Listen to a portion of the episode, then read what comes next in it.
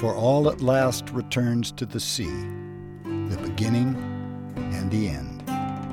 Rachel Carson. This is a sea story, my odyssey, a journey to the shores of Cape Horn Island, that infamous cape at the southernmost tip of the American continent. This is a story that was born from a passion to go to sea and a love for all things nautical.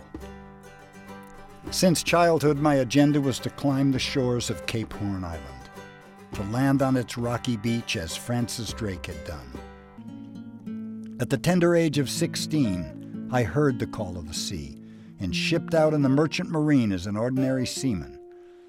On an early visit to Japan, I bought a camera, and between trips to sea, I attended the California School of Fine Arts, now the San Francisco Art Institute, and studied photography under the tutelage of Ansel Adams and Dorothea Lange.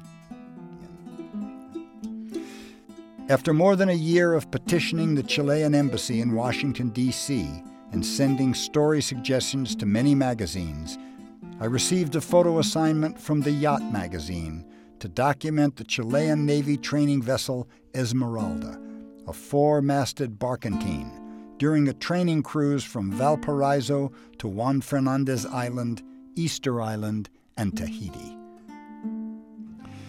Two days after leaving Valparaiso, the sailors in the top spotted Robinson Crusoe Island.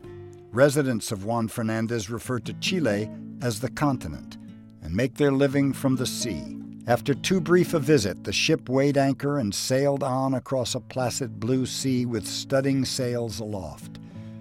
Esmeralda's course was west for Easter Island, where the arrival of a ship, any ship, was a singular event. A road circles the island, passing Anakena Valley on the eastern side, a resting place for hundreds of haunting statues standing on the slopes of gentle, rolling, grass covered hills, staring into the great South Pacific void, waiting for the next sunrise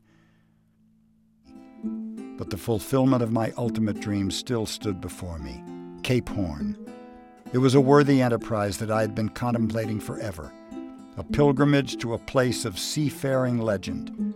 It's a feature player in the literature of the sea, a mariner's most storied place on earth. I had never seen images of the Magellan Strait or photographs taken close to Cape Horn Island, let alone taken on the island itself.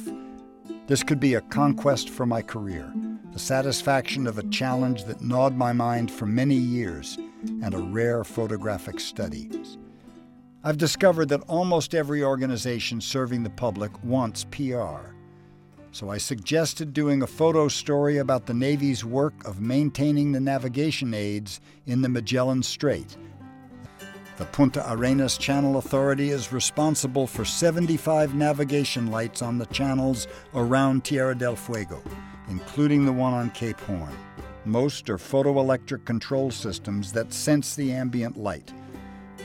While passing Cape Horn, the captain noted that the 10 second navigation light, standing at the southernmost point of the island, was out, and promised a quick stop the next day if the weather remained clear. The next morning, while leaving the cove, my heart beat fast until we left and turned south, and Cape Horn Island was revealed on the horizon eight miles away.